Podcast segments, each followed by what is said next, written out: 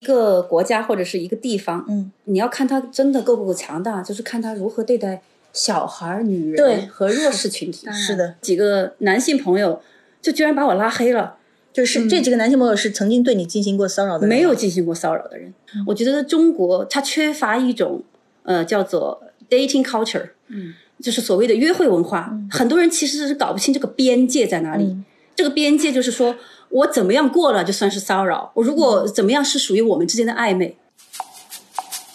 女性真诚、生活独立思考、有趣的人，阅读、我们的观察，艺术，落选沙龙，落选沙龙。我是祝雨杰，我是格桑。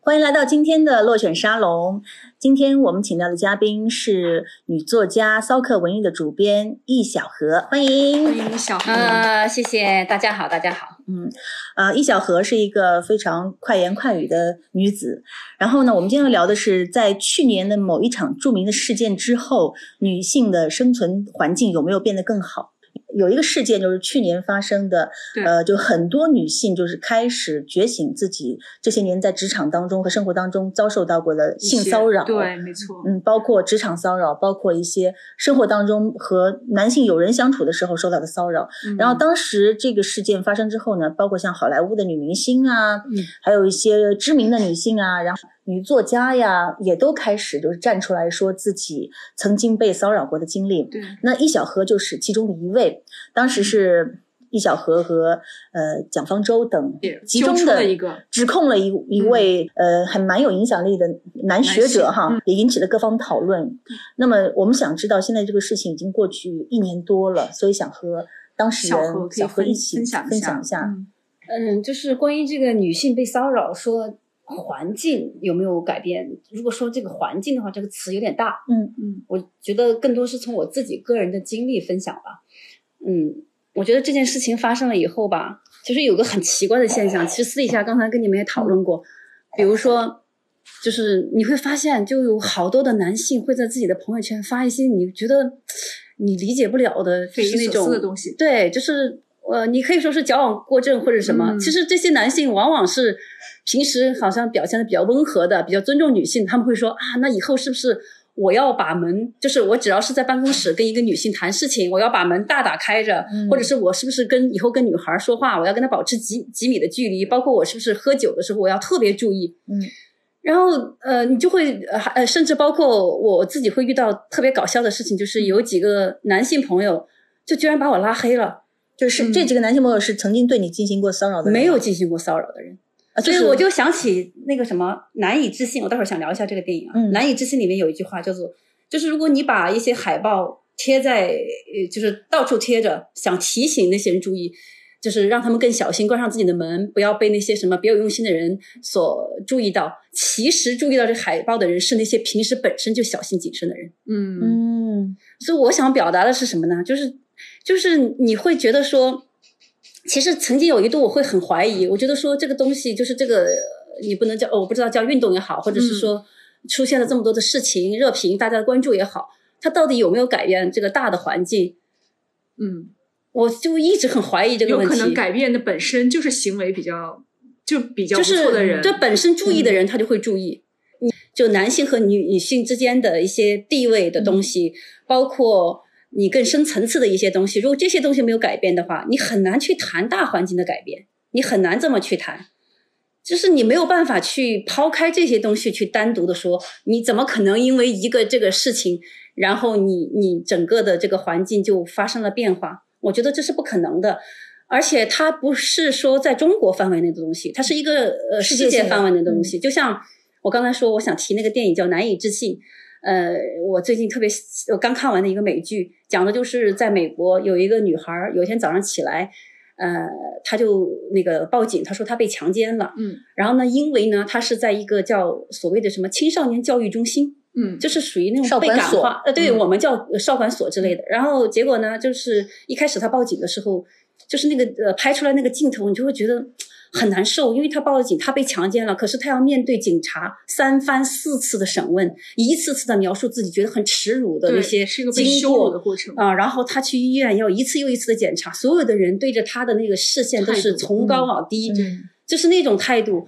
呃以呃，甚至于到后来，他自己的那个，因为他是那个就是感化少女，嗯然后他之前寄呃去过很多寄养家庭，就是美国的一个那个文化，嗯嗯所有的那个寄养家庭的母亲，虽然看上去人很 nice、很善良、很好，可是他们会主动去跟警察说，怀疑这个女孩是无中生有，嗯。就是女性会遇到的这些问题、嗯。啊。当然了，不不光是女性，刚才其实咱也聊了，男性可能就是当你遇到骚扰以后，其实受害者对更多的是之后帮凶也是女性居多，是之后的那些问题，其实是更严重的。是的，对，甚至是你刚刚说很多人拉黑你，有没有可能是因为嗯当你站出来说话的时候，很多男性就把你定义为一个危险的人物？我觉得中国它缺乏一种呃叫做 dating culture，嗯，就是所谓的约会文化。嗯很多人其实是搞不清这个边界在哪里。嗯这个边界就是说我怎么样过了就算是骚扰，我如果怎么样是属于我们之间的暧昧，嗯。我们是没有这个东西的。不要说是男女之间了，人与人之间都没有，嗯。都没有这个 privacy 的这个概念，是的。他怎么可能要求男女之间有？对，那我记得那个电影就是《末路狂花》，它不就是嗯。讲的是那个女性受了性侵以后，两个女人就是结伴对，对。但是它里面有有一句话就非常的经典，他说：“当一个女人就是第一次嗯。说不要的时候，就 say no 的时候，就是明确的告诉男人这个事情是不对的，他是拒绝的。但是可能在中国的文化里面，总有一种女人是欲拒还迎的感觉。嗯，格桑上次写了一篇特别好的文章，在骚客文艺上面，就是嗯说女女生说什么不不，就是哪些行为你是不可以的。对哎，这个特别好，就是从女性的角度，其实很多男生是理解不了这个东西的。就是你，就像你刚才说的，你说不的时候，他觉得，哎呀，他是不是在，他是不是在挑逗我，或者是欲拒还迎？这个很奇怪，我觉得，就是因为因为就是嗯尤其这个很典型我们东方的文化。东亚的男性就是对自己的性魅力有一种就是盲目的迷之自信，这个我们也发现了，就是我们前面说，呃，就女孩子啊，就是照镜子永远发现自己的缺点，然后就是同样一个同性就是审视女孩子的时候，也是先找她的缺点，但是男的就不会，男人看镜子永远看到自己特别美、特别帅的那一面，嗯。然后呃，如果是女女性来评判一个男性的话，她也是尽量去找到他身上有闪光的点，或者是美好的点，就是完全是两套不同的这个评判体系，所以导致就是就就是男人就总觉得自己特别有魅力，然后当你决定就是同意跟我吃饭的时候，我就好像视为你就愿意跟我怎么样了，对嗯，格桑刚才开头的时候在说，就是昨呃去年的这场运动让很多女性觉醒。嗯其实我觉得这些女性是早就觉醒了，她早就意识到说自己是被冒犯到了，嗯只是没有人敢出来出来发声，嗯而且不敢出来发声也是很多种原因，包括这个不自信。对因为我出来发声，我是不是误会了这么一个行为？就是我是不是就是真的是一个受害者？这是一个不自信。另外一个就是我出来会不会得到大家的支持？我会不会被别人去羞辱？然后得到更多的这样的一些二次伤害，或者是未来更长时间的伤害。嗯，对，再补充一个，就是那天我跟一个朋友在讨论，我说我说很奇怪，其实我不是一个很勇敢的人，嗯我其实生活中我觉得我经常是很全儒的，比如有些事情我觉得啊算了算了，但是呢，我觉得有些触犯底线和原则的事情，我可能会 argue 一下。嗯我说为什么我会变成一个勇敢的人？大家口中，我说那就是因为大多数人都说算了，对就是因为大多数人都说算了。对，我觉得可能是真的是我们的文化吧。我们希望说多一事不如少一事，我们反复被这样的一种概念所洗脑。对呀、就跟刚才其实你你们说的那个，就格桑说的那个也很对啊，就是。就是这是一个性别意识的一个教育的问题，就像男生从小到大，父母亲一定会教育你要对自己自信，这是你要具备的一个素质。可是对女生，尤其是东方文化里面，你要你要内敛，嗯然后呢，就是你你得你不能那么高调，你不能那么张扬，对不对？这是对这是典型的东方文化嘛对对对对，所以就是很多东西你没有办法，就是你没有办法去呃走到那个聚光灯下。像我好多时候就是这一次这个事情以后，很多人都跟我发私信或者跟我聊天，就会说我遇到过什么什么样的经历。嗯。我说那你为什么就从来没说出来？对、嗯。对，他觉得说。是不敢说，因为没有人说过，对他们说我就是一个小透明啊，对对对对对，我不想引起嗯别人的关注，对。对，就是我我觉得这种文化其实是仔细想哈、而细思极而且啊恐。而而且我记得就是去年这个时候的时候，呃，有一个那个女性，她也是一个算是个知名的博主吧，嗯，她就站出来说，呃，我去有有一年我去哪里哪里的时候，有一个男主编就是在酒后骚扰过我什么，然后这个男主编正好我也认识，我就专门就是给他发了一个。私信我说这个事情你你一定得回应一下，或者是怎么你跟这当事人沟通一下，因为我觉得你你你也是我认识的人，就是我我我是我对你的人品表示相信，但是我觉得这个事情你得直面，要不然的话会对你造成很大的影响。后来这个人说，哎，我我怎么记不清了？好像就嗯 酒后的事情谁能记清啊？然后后来他那个就是去搜这个这个女孩的照片，搜出来，他说发给我，他说你看，然后你看这个女人长这样，我能骚扰她吗？啊，当时我觉得，哎呀，真的是很可怕。说这个话的人就一定是有过这事情的人。当时那个照片确实显示这这个女孩子不是一个花容月貌的女孩子，但是但是就就正因为是如果一个相貌普通的女孩子受到侵犯或者是被骚扰之后，就是对啊，撒谎吗？她就撒谎了吗？嗯难道非是非得是这种特别漂亮的女孩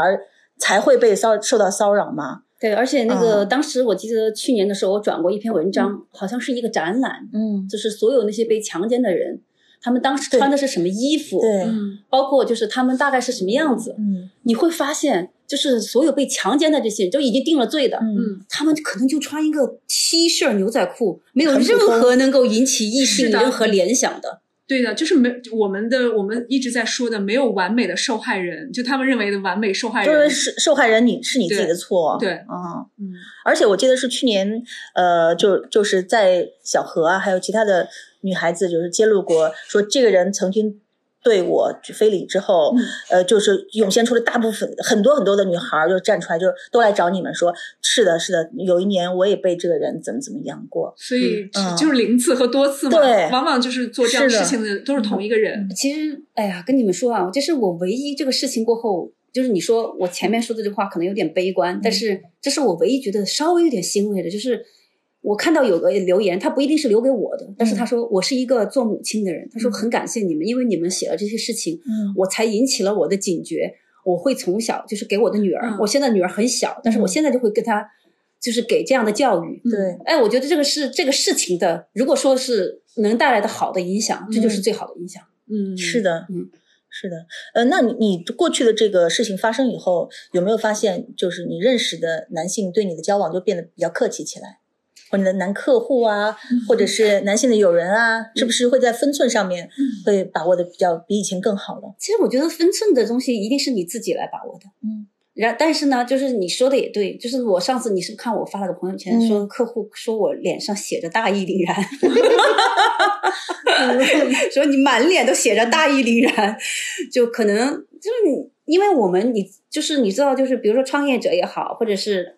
就是当你有自己很多的事情做的时候也好，嗯就是女性，如果你很投入的做一件事情，其实你大多数时候你自己是没有性别意识的，，嗯这个我很同意，对吧？对，所以就是我觉得那个分寸还是更多的在你自己手上吧。嗯嗯就其实有时候我也在我也在回忆这个问题，我在想说，呃，比如说你你你只是你只是说了一些真话，你只说了一些你应该说的话，但是也会有人就会觉得说你是女权主义。我觉得我不是女我权主义，觉得是女性主义。有点乱扣了，就是。甚至于刚才你说了一个特别好的小图，你说男性是不是也应该会会保护自己？对。其实这一次很很好的一件事情是，有一个男的不是还出来说，他说他曾经被另外一个男的给骚扰，而且他更是投诉无门。嗯，因为男性如果被另外的男性给骚扰了，这连在在法律上都是无法给他所以其。实男权嗯不是只是伤害了女性，男权其实真的是伤害了很多男性。嗯，所有人所有人都有可能是受害者。嗯，而且我觉得其实这个平权运动就是讲究男女平等，都可以成为女性主义者。我觉得不应该把女性主义者或者女权主义者用来就是专门去指代什么有一些很激进的人，因为现在你看那个在这个词很中性的。在这个我们就是中国的网络上，就微博上面啊，呃，大家对这个女权主义者的污名化是特别特别严重的。你要稍微说一个就是女性怎么样怎么样，人家会说你又打拳了，你是不是想让我们鼓动我我们国家的女孩子都去嫁给外国男人啊？呃，就是就是类似这样，就是很说不通的歪理，就是特别特别的有市场。其实那个很早以前有人说过一句话，我不知道你能不能播。嗯 一个国家或者是一个地方，嗯，你要看他真的够不够强大，就是看他如何对待小孩儿、女对人和弱势群体。是的，是的，我们现在还没到这个地步，我觉得真的没到这个地步。就是对你，因为你刚才说的这些，其实也是另外一种歧视。对对，我们现在做的就是制定的大部分的政策都是倾向于强者的、健全的人。你看，我就是我，让我就是真的很触动。你看，就是好几个女孩儿，就是跟我投诉或者跟我聊的时候，她们其实从某种意义上来说，也是普通人眼中的女强人，嗯，可是她们都不愿意站出来。嗯他们的顾忌我能够理解，对有的人是很多，因为就是这些就是一步一步通过自己的事业奋斗上来的女孩子，她们在职场当中经常会遭受到包括客户啊，嗯，就是甲方啊，嗯。他们会利用就是手里一点点的权利，就可能他不是说就是侵犯了你，他可能就是就是要非要在跟你吃饭的时候动手动脚一下，啊、就是非要让你在言语上面就是占个便宜，对，就是这种事情他们会觉得特别特别的习以为常了。还有一个就是，其实是对整个女性的污名化。这个问题嗯不光是在中国，什么好莱坞啊这些也都有。如果说一旦你是一个长得不丑的女生，嗯你在事业上没取得一点成就，你一定会引来对你的容貌、谁你的颜值的嗯这个非议。嗯那个我那时候是个小记者，我记得就是因为我非常我非常的勤奋，我可以嗯说在勤奋这上面没有人能比得过我。嗯然后有一天，我记得有一个还是一个运动员来跟我说，他说：“哎，你知道吗？呃那个你现在很有名，但是呢，他们都在背后说你怎么怎么样，什么什么什么什么，说然后说啊，所以他们说你美女记者是别有用心的。因为是这样哈，就是我有一段时间很反感这个词，我觉得我不是说什么对自己容貌什么自不自信啊，跟这些都不相干，是因为有相当一部分人说这个词的时候是带着别有用心的称呼的。嗯他在强调你用了你的性别的优势或者你的容貌的优势，而否定了你的专业性。就是在这里我还要插一个八卦，嗯就是那个易小河现在有一个新的头衔啊，就是他是宁泽涛的情妇，因为什么呢？他之前是写了几篇关于就孙杨的文章，嗯然后呢就是遭到了孙杨粉丝的围攻围攻，然后呢孙杨的粉丝因为左思右想，觉得就是宇完美的宇宙无敌的，没有人有理由去诋毁他，如果有除非他竞争对手的 情妇，然后，然后就是写过一些报道的两位知名女性，一位是易小河，一位是另外一位比较年长的女主编，也 也都变成宁泽涛的这情妇。个也蛮搞笑的。对，然后现在我据说我成了万千少女的仇敌，因为他们都很喜欢宁泽，涛。我们也很羡慕啊。嗯，所以现在好多人就经常跟我开玩笑，就在朋友圈说什么时候安排我们跟涛涛吃个饭啊？嗯，对，所以所以就是这样，就如果是呃，你曾经在一个公司供职，你在这公司表现比较好，然后你的这个老板恰巧又是个男性的话，那大家就会怀疑你是不是跟这个男领导呃有一腿，所以才取得了今天这样一个职对位。我觉得其实这就是一种很厌女的表现，就是对对女性化非常的厌恶。就为什么有能力的女人一定要去掉自己的女性化？你包括你看政界什么希拉里啊这些人，她一定要穿特别的中性，穿裤子啊，不然你就会被别人诟病说你肯定是用运用了你的性魅力。嗯这就是跟前段时间是姚晨还是谁，就是采访有一个记者问他一个问题，说你怎么平衡你的家庭和你的事业？对，为什么要问我怎么平衡？为什么这个问题从来去会问男人？对，对还是采访麦子，我看到有这么一个，哦我忘了是采访谁了。嗯对男性更加容易利用自己的性别优势取得成功。因为比如说，如果是上司是男性的话，那我是一个就是男的中层，你是个男的高层哈，那那我们经常是有机会就是一起出去抽根烟的，对，一起出去抽根烟，或者是一起上个厕所。对这个社交其实是特别特别宝贵和有效的，他可以利用这个时间，呃，说职场上的事情，或者是敲定一个绩呃绩效，或者是怎么样。但是女性没有，女性只有就是你就在就在纯的工作时间，嗯这就是做好你的事情。我想跟你说的，嗯在体育行业，也是这样。我们每次采访完了以后，最重要的就是比赛完了以后，所有的运动员就不是更衣室，他们就是国内的运动员嗯就会回酒店去洗澡。哦，你女生你只能在门口等着，可是人家男那那个男男记者已经进去采访了，哦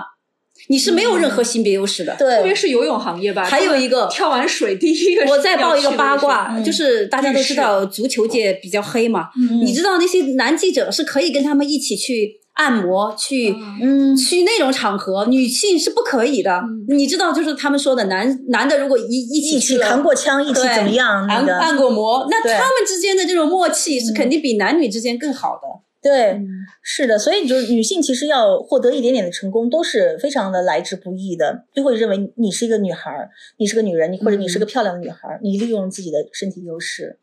对，嗯所以女性就是要成长的话，她是要承担更多的非议、责难、误解，甚至于是性骚扰。我们又回到这个对话题，这个话题，我在想说，到底有没有变好？就是经过了，因为去年这个运动做完了以后，根本就没有一个结论性的一个东西，然后也没有人去复盘，没有人去总结，也再不讨论了。而且最讽刺的是连连这个运动的这个名词也被禁掉了，都现在都不可以敢说。是那真的很可惜，因为那是我们第一次有史以来大规模的，就是女性的这样一个自发的，对，然后对我们自己的一些不公平的一些待遇的一次诉说。但是这次那么好的一个开始，我觉得远远不够。就你跟西方比的话，我们其实才是一个非常浅的一个层次，但就结束掉了。我觉得就是我希望啊，它或多或少是一点点小小的启蒙吧，嗯就是好像播了一个小种子。是你可能只能是期待将来，比如说随着大家，比如说看更多的书，接触更多的事情，然后了解更多的自身和世界，然后你慢慢的你有一些有一些发芽什么的。嗯，但是在这个过程当中，它它它会是一个漫长艰难的过程，一定是这样的。那呃，我在这里提一个问题啊，嗯就是我们三个人啊，就可以各自就是说一下，我们在社交的场合当中，就比如说跟那个熟人、好朋友一起吃饭喝酒，最大尺度能接受到的肢体嗯接触行为是哪些？我觉得肯定就是拥抱吧，嗯。因为但是拥抱这个是非常啊，不拥抱或者是比如说啊、呃我在欧洲遇到你像法国人、意大利人，他可能会跟你就是脸对脸，碰一下，嗯。但不会是真的，就是大家觉得那个亲脸，他们也不会真的去亲脸，他们也只是碰碰脸，意思一下。嗯。然后在英国比较非常常见的就是大家要拥抱一下吧，嗯。我觉得这个一点问题都没有。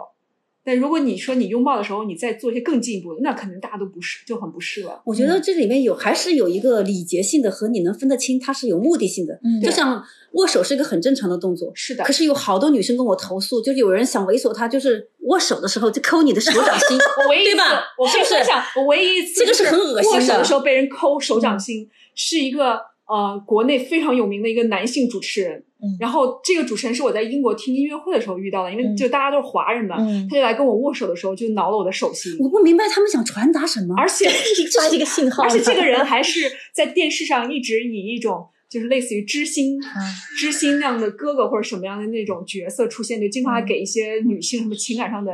那种意见的支持。反正我对那个人就印象我听到的投诉，就凡是说有人跟他们握手的抠手掌心的，那女的都觉得这些男的很猥琐、很恶心，所以我不知道是哪个男性开始会有这样自以为是的这种这种想法发明了。这样的一个行为，就你所以我说了，这还是关键。没有一个女性喜欢，嗯但是可可是不是我们没有人告诉男性，其实我们就是不喜欢不喜欢，这样很恶心于是他们对一直是没有人活在自己的幻觉里面，以为这样子自己非常有魅力。因因为女女性在遭遇到这种的时候，最大程度的只表达自己的反感就是一把推开，很少有机嗯会说呃对不起，我不喜欢你这样子。嗯我们没有，因为我们好像从小接受的教育都是对要表达一个克制对，表达一个隐忍。这个人也很有意思，嗯然后他看到我的反应比较那个，他也把我拉黑了。就男性的 所以我就说了，就是你要是说到哪种尺度，嗯其实还是看他的目的性。对，就跟那个呃，在那个圣地亚哥有很有名的雕像，二战结束的时候，嗯一个海军去亲，胜利之吻，不会有人觉得他很猥琐吧？对是不是？嗯所以是看他的目的性。对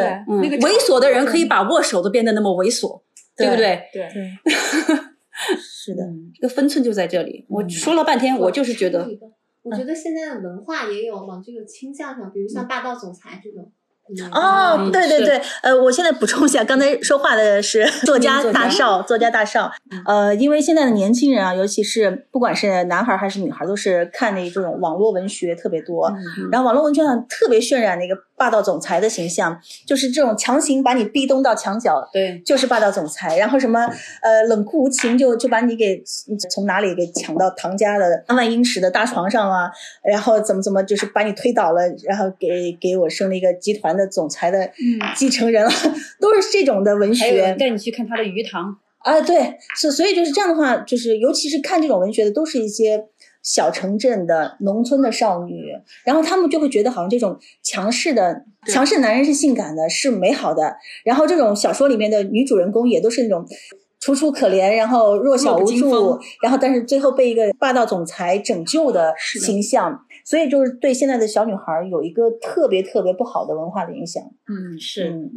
现在只要打开微博，微博上面的广告推送全都是这些网络小说，嗯，以 所以就是就特别可怕。然后而且更可怕的是，小女孩都在看这个。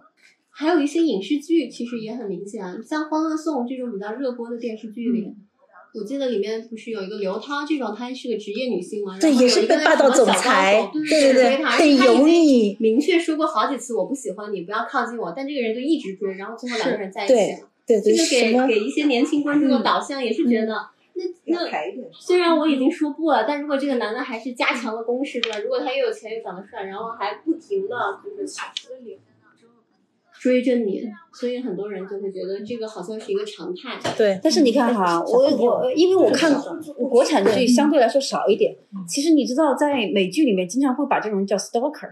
是吧？嗯对对对。然后呢就很反感嘛，不管你有钱帅，报警的。对你只要就是你呃什么 stop following me，就是我听到最多的一个台词，就是这个人只要稍微跟着他一次，他觉得你哎你是不是跟着我到这儿来了，就会很反感。嗯，这就是我前面说的那个边界的问题，对不对？人与人之间的边界的问题。我们马上要预告出一份 呃，文艺圈油腻名单。油腻男名单。嗯、我们三位的话是基本上在北京和上上海海都工作比较多工作比较多然后呢，就是工作的关系也是接触到的呃是稍具知名度的人，还有一些有名望的。作家呀、学者呀，什么都都比较多，所以就我们在这些就是这些年的职场生涯当中，也是遭遇过各种各样的性骚扰也好，或者一些觉得不太得体的行为也好，嗯，呃，有一些我们曾经在就是小范围里面说过，有些也曾经就是当面痛斥他们。嗯。嗯，那今天的话，就是后来我们三位啊自己在私底下又就是分享一下，就是嗯一些事情之后，惊讶的发现还有一些我们不知道的我们分享了一个黑名单，啊，嗯一个非常可怕的黑名单。里面有好多 A B C D 字母的男性，都是你们大家都知道的人。呃，我想我们要说这个名单的意义，不仅在于就是说这个人不行，那个人不行，这个人不行。我们想说就是这些人，他可能是 A，也可能是 B，但是他也可能是存在于你从事的任何一个行业里面。如果你是个学生的话，这样的人可能也是你的一位老师；如果你是一个呃杂志编辑的话，这样的人可能就是你的一个主管。嗯那么我们要把他们的行为说出来，给你起到一个预警的作用。嗯，嗯。对，其实去年那场运动，它也好像是在文艺圈开始发起了，后来但是也是大学这个教育界、对，建筑行业、金融界全都引起了波澜。它应该是非常有普遍的一个价值的这么一个参考的。对，嗯因为就是这种行为啊，其实，在一些呃，就怎么说呢，基层的，比如说公务员行业啊，或者嗯是一些就是普通的，你比如做做餐饮的也好，对，就这些行业也很多。但是这些女孩子，她一个是自己就是长期这样被习惯了，不知道嗯。自己应该去说；另外一个，她也没有一个发声的渠道。对。那么所从事媒体啊，或者是从事文艺界的女孩子，她可以有这样去说，然后她说的这个声音会被人听到，还会得到支持，所以这会起到一个很好的开头。对，而且其实这一次那个去年那个运动，嗯我记得大家最惊讶的一件事情是，我们可能有时候我们想到的防范是对陌生人，对其实往往大多数的性骚扰是来自你身边熟悉的人。对，嗯，因为是在你毫无防范的情况下，是的，是的，嗯，就是在这里，我们就是共同提到的黑名单里面，呃媒体人，媒体人，嗯然后呢，这个这个男性是就是外表是比较嗯，怎么讲呢？呃，憨厚的、朴实的，看上去就比较萌萌的。所以大家就对他就你再说，大家肯定已经能把他的名字呼之欲出了。所以大家对他其实是其实是就是比较有好感的，是怀有善意的。你看到他，你会觉得，嗯，就是你第一印象，你不会和那个联系在一起，啊嗯对吧？有一些男性一看就是长得非常有攻击性，或者在看你的眼神，你会觉得很不舒服。嗯那但这个你会觉得应该是会成为好朋友，很可爱的那种。嗯，嗯，这个是让很多女性就是，嗯，没有防备的，就放下防备心。对，嗯呃，坏人并不是一个大灰狼的样子，嗯他不是一个长着獠牙然后很凶猛的样子。嗯坏人其实他跟你的爸爸妈妈或者是跟你身边的人是没什么两样的，嗯所以这个时候你才容易上当。你遇到的这些呃骚扰，往往来自于看上去很和善、嗯很温和，好像会对你很友好的人。嗯，然后碰到这种人的时候，你就会把他当做当做好朋友一样敞开心扉啊，对，呃，邀请他吃吃喝喝呀，然后一起在很友好的，甚至手拉手跟他一起走路。但是在这个时候，他却把手伸向你的屁股。然后刚才我们私底下聊的就是，呃，就跟前两天我在看那个《我的天才女友》，嗯它里面就是讲他自己的亲身经历嘛，嗯就是他的一个邻居不是夺走了他的第一次嘛，是一个嗯老头儿，嗯所以其实就是。呃，他自己我看了一下小说，他自己的描述，他当时其实也是很充满了那困惑，各种这种。其实我们大多数时候，像我我我刚才讲的，我刚开始大学毕业以后出来找工作的时候，嗯像我遇到的那种长辈，嗯就像你说的，挂着一张长辈的慈祥的关怀的脸的人，然后把手伸向了你的隐私的部位。嗯其实大部分的我们就单纯而不懂事的我们是懵的那个状态，嗯你不知道该怎么办。其实你当时你来不及做出任何的呼救。嗯嗯其实这个我觉得是特别需要提醒所有的那个父母的，因为我的教育呃成长过程当中，我从来没有得到过任何这方面的教育，没有人嗯告诉我说你要防范这种。这种那个陌生男性对你的这个动手的边界在哪里？都对，从来没有过。你想想，我们的中学教育有这样的东西吗？没有。上个生理卫生课还要分男生和女生，而且、嗯老师讲的自己都脸红心胀。我觉得就是这种教育，但是我老师，对我们的性教育，就是我们当时学的也根本没不明白啊，弄一些什么蝌蚪、青蛙的，你怎么知道到底是怎么回事？嗯我反正当时在学校里面学到的东西，我我现在回忆起来根本没有帮助到我去了解我解两们上。这节课经常是那个就是变成自习了，大家自己看。占用掉了，自己被课对啊占用掉了。对啊但是嗯前段时间我看那个是香港还是哪儿有一个那个广告，就是嗯专门给那个 baby，就是嗯小朋友的，嗯他就是很很可爱，他就是呃拿一个那个小熊，拿那个妈妈拿个小熊，告诉那个小女孩说：“你现在长大了，你已经几岁了？就是这几个部位，你看她穿衣服的这几个部位，这个任何人是不可以碰的。都不可以碰。嗯，就现在的教育方啊法，现在现在我小朋友他们幼儿园嗯就是就是用这种教育，对”然后那个呃还有很多绘本都是很开明的。嗯我拿到一个绘本是加拿大的，就是他在加拿大是四岁以上孩子就可以看，嗯他那个就就直接画出来。就就是一个男性在一个女性的身上，然后呃就是生殖器这个交合的部位，嗯然后就说这样子就会会生出宝宝来。然后这个书呃就是进到我们中国来以后，它就变成一个就是九岁以上的小孩才能看的了。但是它已经很好，就已经能够清楚的告诉小孩子就是到底是怎么回事了，不避讳。嗯哎，就就小孩就是这么出来的。我觉得就是越坦白越直接对越好。对对嗯，因为很多人他是不懂的。所以刚才我觉得啊小何说的那个很好，就是坏人他是以这种非常慈祥的面目对出现，就让我想到了那个房思琪的那个《初恋乐园》那本书。老师是是，但是老师他包装的是他是爱你的，他对他用了很多很美妙的词语，他他为他包装的特别的。而且是你懵懂的，你没有接触过爱情是怎么回事儿的时候，你爱情和性你都分不清楚的时候，对，嗯而且是模范教师，没错就像那个前几年我们呃上海的那个华东师大有一个模范老师，他是个数学老师，嗯他就是在呃就是十几年前的时候，大概是就跟跟我们差不多岁数的一批孩男孩子，嗯。给人家补课的时候，就专门侵犯这些男孩子。呃，大部分人已经到国外，然后自己也成了大学教授，成了一些社会精英。嗯我好像看过那新闻。对，嗯然后自己回忆起这个事情，然后终于打破了沉默，开始说了。但是后来也没有办法呀，因为这个年代太久了，也无法取证，而且又是男孩子嗯被男老师给侵犯，嗯所以就是到现在为止啊，这个事情平息了，然后这个男老师还可以出来工作，然后大家都觉得这有什么问题？现因为他是这个物理方面。教教的特别好的一个男老师，嗯所以现在还是有好多好多的家长就争先恐后的把自己就男孩子送出去给他我们刚才。讨论的那个我们第一个黑名单上的人物，后来就是真的有地方还请他去做另外一个媒体的主编。啊我当时就就质疑了这个请他去工作的这个老板，我就嗯说他以前就他在这场运动中，他被很多人都指出他有这样的一些恶习，有一些这样的行为，难道你们为什么还要请他去工作？这就是男性对这个男权社会对男性的这些行为，他是非常的包容，非常宽容。对嗯，就是就就还是这个黑名单上这个人，嗯因为我们有共同的朋友，然后还有就是共同就是大哥级的人物。但当他对就是做出了这样的就是举动之后，嗯，我们也去找过这位就是大哥一般的人物，就说这个人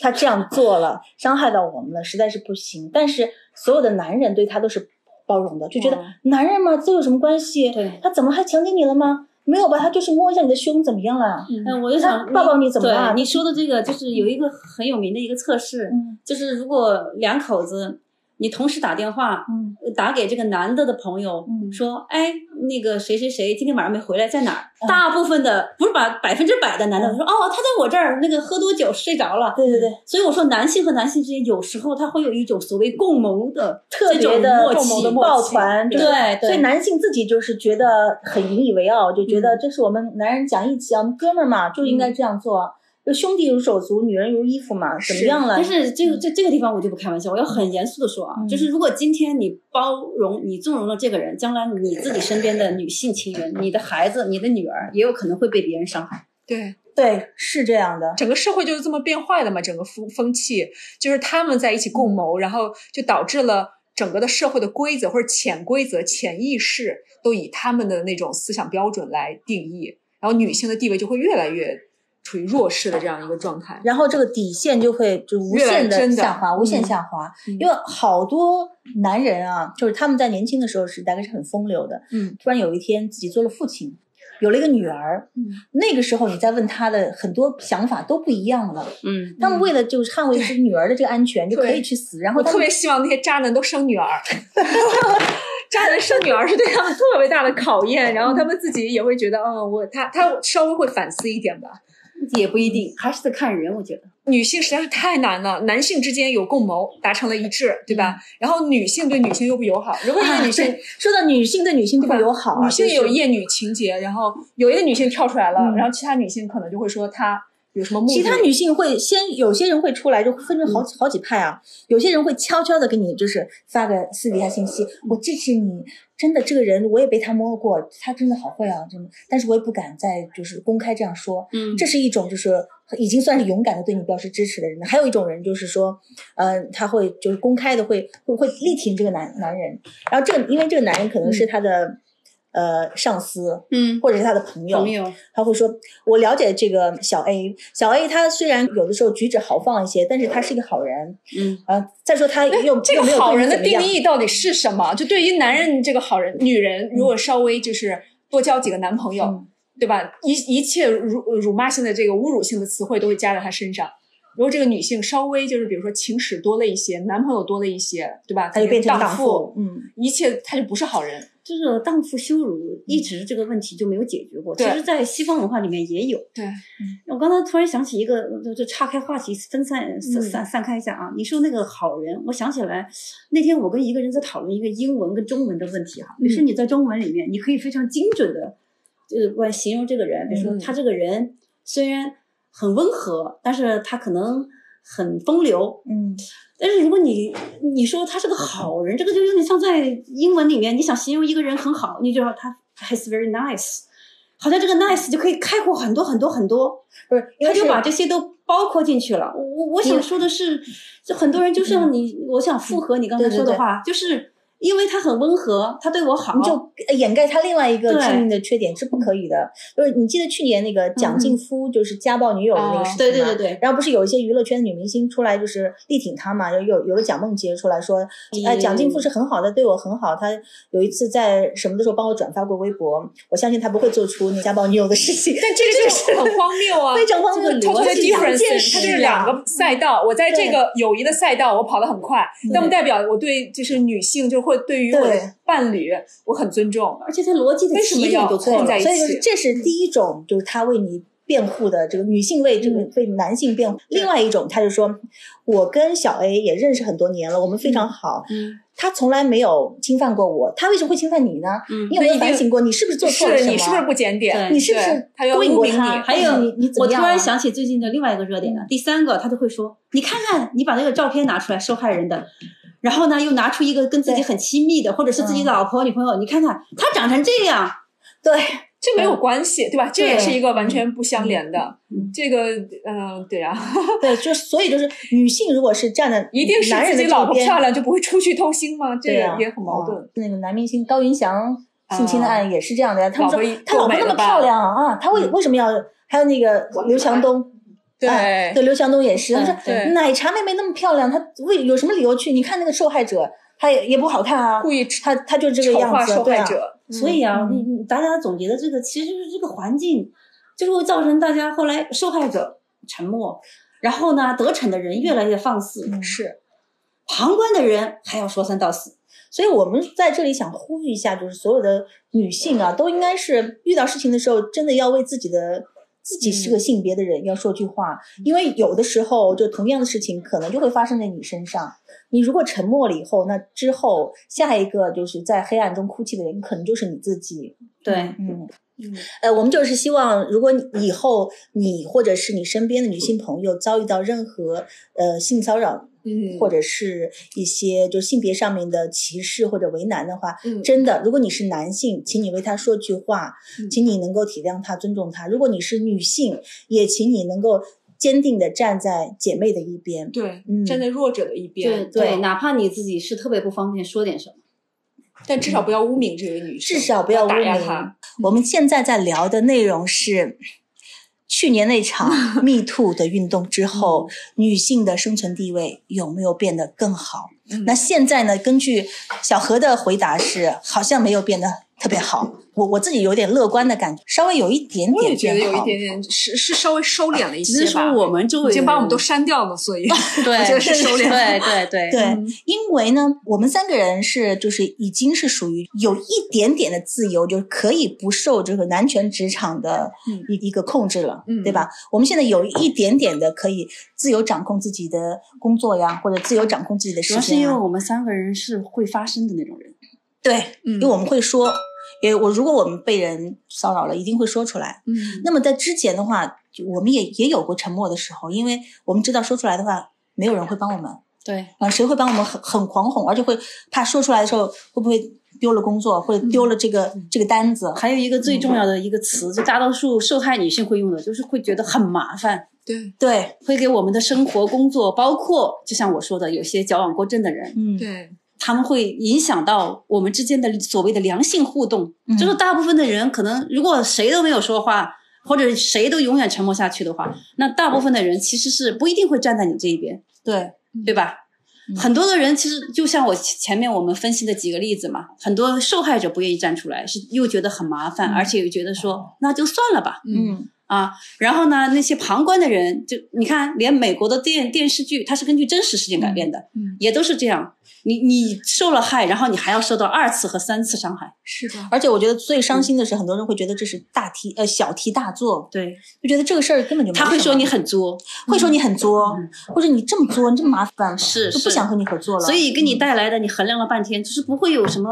有益的一个事情的后果。嗯对，反而会让你觉得很麻烦。这就是嗯之前嗯最早不是那个时候蓝洁瑛说她被强奸过，对后来那个电视台采访她说你为什么当时不说出来？她说我们都在一个圈子里面，会很麻烦。对，嗯嗯，实际上的话，就是一个圈子里的所谓的权威的人士，他们会是最有会互相庇护，对对对对，嗯嗯，而且因为你你弱小，你没有办法发声。包括我之前说那个名主持人的那个，我相信那个实习生一定是受到了他的骚扰。对可是很多人会觉得那个女生因为她弱小，所以她是想出名。嗯呃，就是名主持人那个事情啊，这个我也觉得很很好笑。女生会用自己的贞洁去出名吗？因为名主持人的事情最可悲的是，后面我就是听到好多，嗯包括他的母校的嗯学姐学妹。都出来就站出来为那民主人辩护，然后说他在想什么？就我们那个这种行业规则已经是默认了是吗对，就你跟拉拉手啊，什么拍拍脸蛋，这不是很普通的吗？嗯你是一个学艺术的女生，你有什么放不开的？啊所以在黑暗里面待久了，你看到一你就会点光，你还对你还有点不能接受你，不能接受。对，其实现在的女孩子也都是比较开明的，我们其实我觉得现在女孩子越来越受聪明了，可以接受，就是就是正常的对对礼节性的拥抱啊、距离啊或亲密接触啊都可以，包括是跟谁上床也都是自己的自由。但是你不可以利用你的就是这个上下级的关系啊，那什么东西来要挟你，然后嗯。完成这个胁迫性的东西。有一点非常可悲，尽管有那么多女生出来就是去申诉，包括最近就是今年有一个嗯。案子是央美的嘛，央美啊，的教授到现在也没有处理掉，对。而且央美很多学生都很愤怒这个事情，嗯就是这些人犯犯下罪行的人，他们到现在都没有受到任何的惩罚。是对吧？他们的事业照样发展，嗯但这些女生们有可能事业从此就是就对拿不到毕业证啊，或者是就是人家你去找工作的时候，人家会觉得哦，你就是那个世界的人。所以我特别想跟好多就是所谓的，呃就是不叫所谓，就是好多的受害者或者受到过侵害的人说一句，就是你本来都已经不能惩罚他了，如果连他的罪行你都不能说出来，那我觉得就是太逍遥了，让他们不光是让他太逍遥了，我就就像你们前面说的，有可能最后还会反噬到自己，那肯定的。不光是反噬到整个社会。对，这个这这真的，我说到这个我就完全没有办法轻松下来。一定要跟大家分享有一部纪录片，日本的那个《开箱之耻》，我觉得它就是一个很好的例子，因为它就是等于是对一个权势，嗯，嗯，然后说出了自己性侵的那个过程，因为他当时就觉得我肯定是输定了，没有人会帮我，然后这个人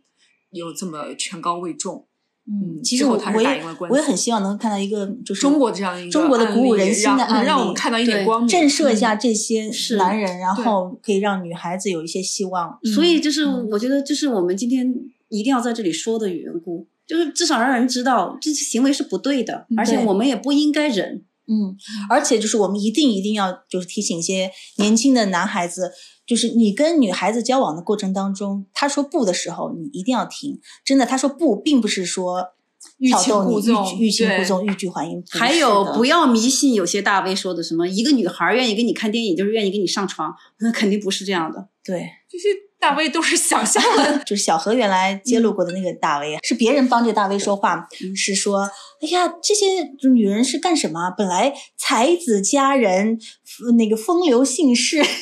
现在这样 揭露出来，就是你们当自己时那个 YY 出来的，不是女生哎，我觉得自愿的。一一种就是棺材里面的那个就腐朽的臭味，对，你好恶当时心揭露的那个人，他有没有受到任何的惩罚呢？没有啊，就仍然因为当时不受任何影响。他就是吃饭的时候啊摸大腿啊，就而且是个很习以为常的事情嘛。那这个从法律上来说，嗯，嗯也没有办法告他。是的，还有很多人说，哎呀，人家不就是喝多了酒，可能自己对都不记得。这这我觉得很好笑，就是我你觉得这个当事的女生，嗯，呃，会分不清你是喝多了酒还是就跟我刚才说的握手的时候你有没有抠手掌心，嗯我们连这种起码的分辨是能可以分辨出来的，对不对？你是恶意的还是你是猥琐的还是什么样的？嗯，更何况你如果用这个做借口的话，那我身边就不会有那么多人跟我讲那么多的故事和事例了。它说明它一定是一个常态的存在。对，为什么总是那几个人呢？嗯，啊，为什么我们到现在也没有听到过关于嗯金城武啊，或者是吴彦祖 吴彦祖的，就是骚骚扰女孩子的行径啊？说明真正自没有啊。信的、真正自信、有魅力的男人，他是不会使用这么肮脏的手段的。嗯，越是对自己不自信，或者是他得不到女性的肯定，他反倒他可能需要在别的地方有所谓的征服欲补，偿，嗯所谓的猥琐的征服欲。对，嗯你们能接受？就是我我我觉得还有一点就是，如果一个女孩子在谈恋爱的时候，她发现了自己的这个男朋友，或者是未来有可能成为男朋友的这个人，他以前是指呃染指过这种 Me Too 运动，你觉得是立即 say no 呢，还是要给他一个机会？对我来说，肯定是 say no。嗯我觉得给他一个机会，那他后面还会不断的发生，嗯因为我们知道，就是就是男人如果是出轨啊或者怎么，一定是惯犯嗯啊、如果是他就是经常习惯的在职场上动手动脚，女孩子也一定是惯犯。没有人说，如果这个男人就是只是有一次嗯对某一个女孩子嗯动手过的话，那他可能是在越轨了。而且大部嗯根据研究表明，大部分如果只是一次，是不可能被发现出来、揭露出来。对我觉得一定是一个极大概率才有可能，可能就是你你有欺负到二十个女生，终于有一个人敢于站出来了，所以能被你知道的这个人一定是就是做过很多对，次，就是这个理论其实跟那个厨房里的蟑螂是一样的。对当你看到两只蟑螂的时候，就说明已经有两百只蟑螂了。嗯。对，因为很多女孩子她还是保持沉 say 默 no，和不不说。我也同意，嗯我同意我们今天达成的共识，就是不会给这样的人机会。你一定不要给这样的人机会。嗯，嗯如果我身边有一个男性朋友，如果呃有人揭露他是这样的人，嗯然后他发自悔恨的，